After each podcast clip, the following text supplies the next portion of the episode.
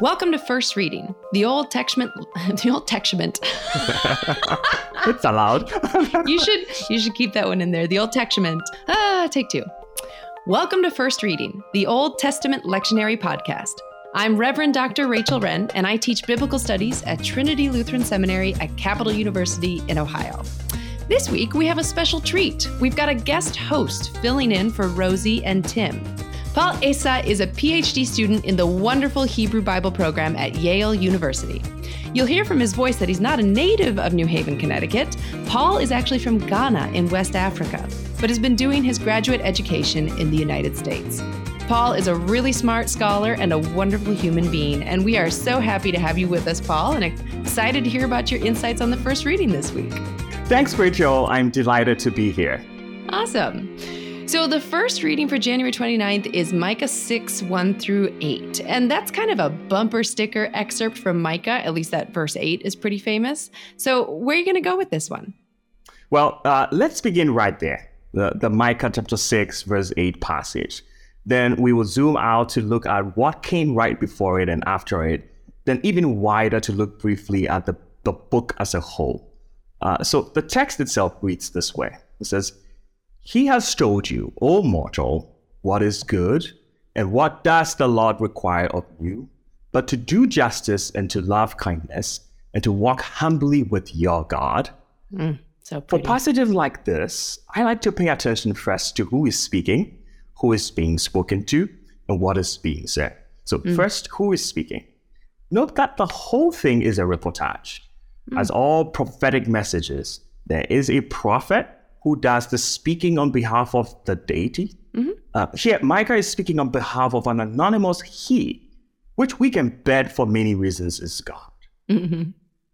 The, to whom? To Adam, to humans, humanity, or mortals. Mm. Uh, but that is only what the immediate literary context suggests. Just a little after verse 8, the entire city of Judah is mentioned. Mm. Uh, that is, you know, verse 9 of chapter 6 and the wealthy of Judah too is mentioned in verse 12 of chapter 6. Mm. Even before that, my people, maybe mm. all of Judahites or Israelites, not very clear. Mm. Uh, they are also mentioned in verse 3. So, looking broadly through the entirety of the book, different messages are given to different people, but the hmm. recurring recipients are Judah's political and religious leaders. Oh, I think that's a point that we cannot emphasize enough. I, you know, I think there's a wonderful tendency to take the Bible, especially the prophetic text, and read it as to us as individuals in relationship with God. But they really carry so much more depth and richness when we keep in mind that original context of the leadership, the political right. and the right. religious leadership. So that's right. Great first point. What, what do you want to say about what is said to those folks? Well, two things. Uh, so it's what is good and what God requires of Adam. Mm. Uh, good here is the word tov. Uh, mm. is used here to point to like ethical deeds than it is of descriptive, you know, things like, you know, what is nice aesthetically. Mm. And what is required is from the word, like requires is from the word doresh. It's a participle from the root darash, which means to seek or search or to require of Adam. Mm. So, what good exactly is required? The later half of the passage points to those things. And those things are justice, love, which is really hesed. And I'll talk mm. about that in a minute. Um, nice. And to walk with your God in humility. So, mm. let me highlight each one a little bit. Justice, which is from the word mishpat is a very common Hebrew word, especially in prophetic literature. It mm. appears somewhere close to 500 times in biblical Hebrew, and about half of that is within the prophetic corpus. Wow, I didn't know that. That's amazing. yeah. It, it means something like acting for equity and for what is fair on behalf of the most vulnerable and exploited of society. Yeah. Uh, now, that is not just an acknowledgement of what is right, but an active involvement in fixing what is wrong in the first place. Mm, nice. Uh, often mishpat is followed by another very popular word in biblical Hebrew or Hebrew prophecy in general, which is tzedek, right? Mm. righteousness. But here we don't see tzedek. We don't see that. Instead, mm. we see another truly unique word, which is chesed. Mm-hmm. The NRSV chooses kindness for it.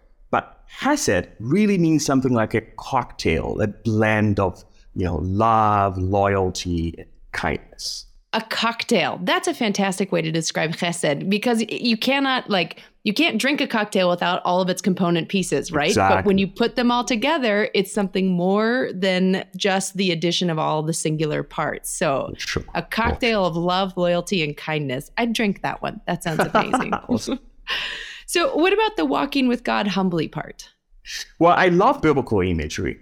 And the mm-hmm. phrase to walk humbly with God evokes an image of a literal walking with God in, say, like a garden, holding hands, so on mm. and so hmm. forth. But it truly represents a relationship with God. Mm. Even more fascinating is the requirement for humility.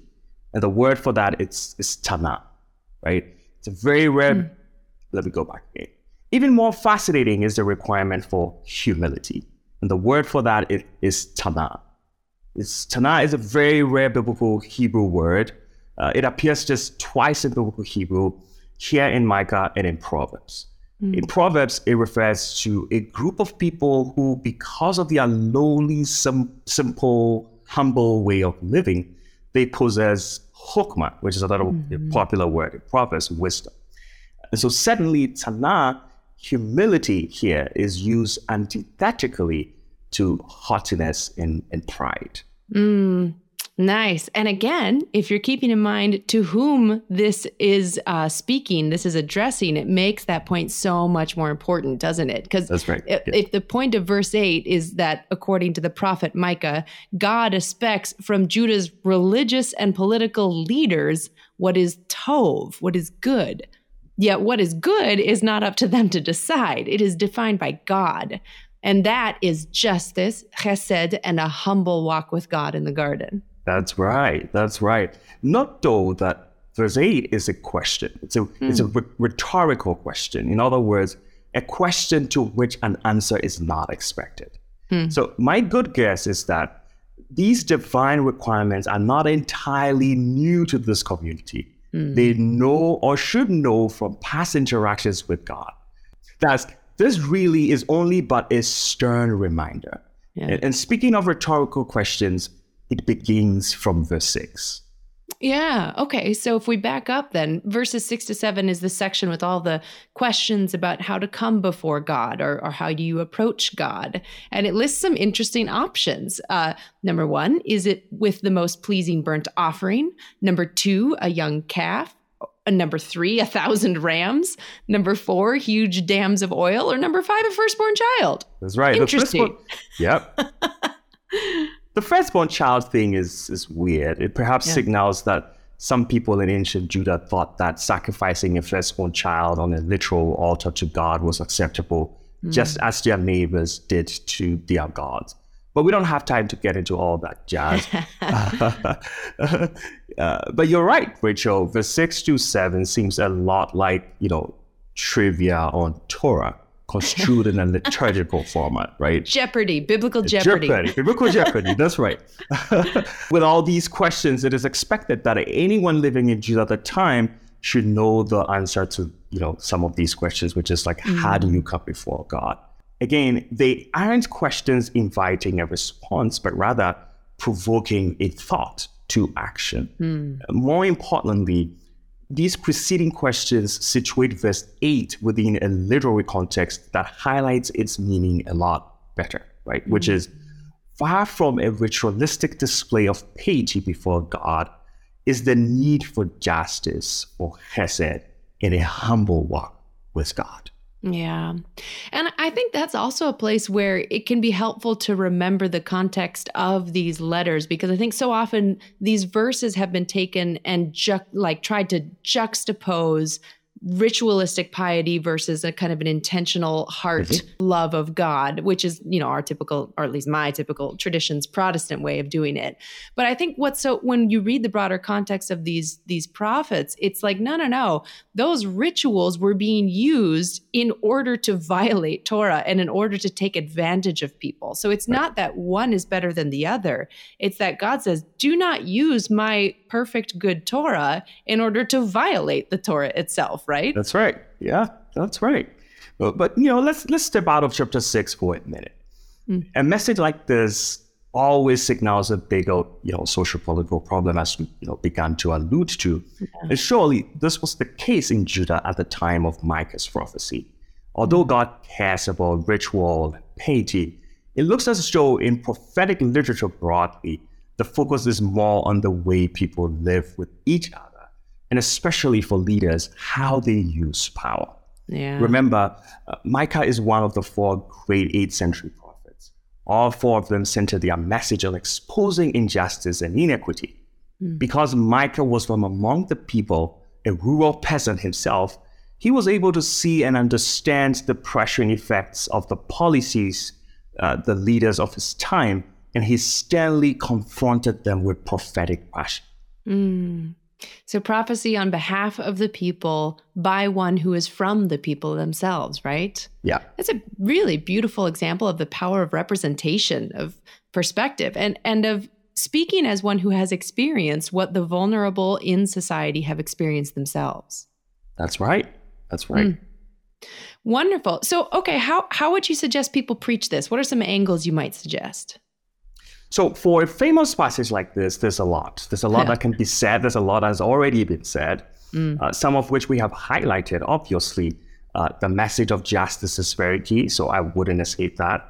Mm. Also, the juxtaposition uh, of religious piety versus the emphasis on social justice, on hesed, and a humble relationship with God is truly powerful. Mm. Yet, if I were to preach this passage among my people, knowing all the things that I know about them, I would draw on Micah's life and prophetic work to clarify what prophecy is, what it is not, and what it does. Huh. Uh, this is important because for many, prophecy is this deeply spiritual way of accessing hidden knowledge from God. Mm. Knowledge that, when reached, help solve all of our problems in an instant, mm. right? Mm. They use prophecy as a tool to dissolve uncertainty in life. And you know how mm. we humans are so obsessed with being in control and knowing all things. You mm. know, we want to know the future of our finances, whether we will have children or not, whether whether or not our favorite political leader will win the election, you know, that kind of thing. And we use prophecy for these kinds of things, uh, performed with a huge emphasis on knowing. Mm. I see mm. this and I see that. This is going to happen. No mm. doubt that other parts of the Bible have definitions of prophecy that leans towards revelation of the future. Mm. But in this sense, uh, and indeed prophecy as the majority of the Hebrew Bible expounds, is less about knowing all things and more about being a God sent critic. Hmm. Uh, Bob Wilson, uh, who taught biblical prophecy here at Yale for many years, he thought that prophetic literature or prophetic texts are true and true texts that deal with society. Mm. It's about analyzing society, the social, cultural, political, economic dimensions of it, and calling out existing policies, practices, and systems, etc., that perpetuate unfairness and injustice. Like Micah, prophecy is a fearless speech on behalf mm. of the most vulnerable of society. Mm that is certainly not the safest job on earth because you know this kind of thing attracts a lot of enemies, attracts a lot of threats. You know, in our day, it would attract a lot of social media attention from people yeah. with power. but that risk is exactly what Micah exemplifies and invites us to. So mm. I hope the preachers out there, among all that could be said about this passage, will take the chance to shed some light on what prophecy is and what it is not. Oh, yeah. I think that's a beautiful way to use this text, especially one that's so familiar, you know, and has been used to really talk about my relationship with God. Um, but to broaden that, to let it kind of breathe a little bit. Well, that seems like a great place to end for this week. Paul, thanks for, so much for jumping in and giving us such a, a helpful take on a famous text.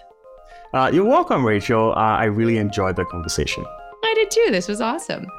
Friends, that'll do it for first reading this week. Remember that you can find an episode on many of the past episodes, well, all of the past episodes in the lectionary, and some extras just because we're fun. Use our search box on our website, firstreadingpodcast.com. While you're there, poke around a little bit. We've got some merchandise. We've got a nice big donate button that will help us keep the podcast going. Don't forget to subscribe wherever you get podcasts, and we would really appreciate it if you could take just 30 seconds, leave a review on Apple or Spotify or wherever you find us. That helps us get the word out to new listeners to grow our community. And of course, if your grandma needs something to do, share this episode with her. You know she would love it. Thanks for taking the time to do that. Until next time, I'm Rachel Wren. And I'm Paul Essah. Thanks so much for listening and have a great week.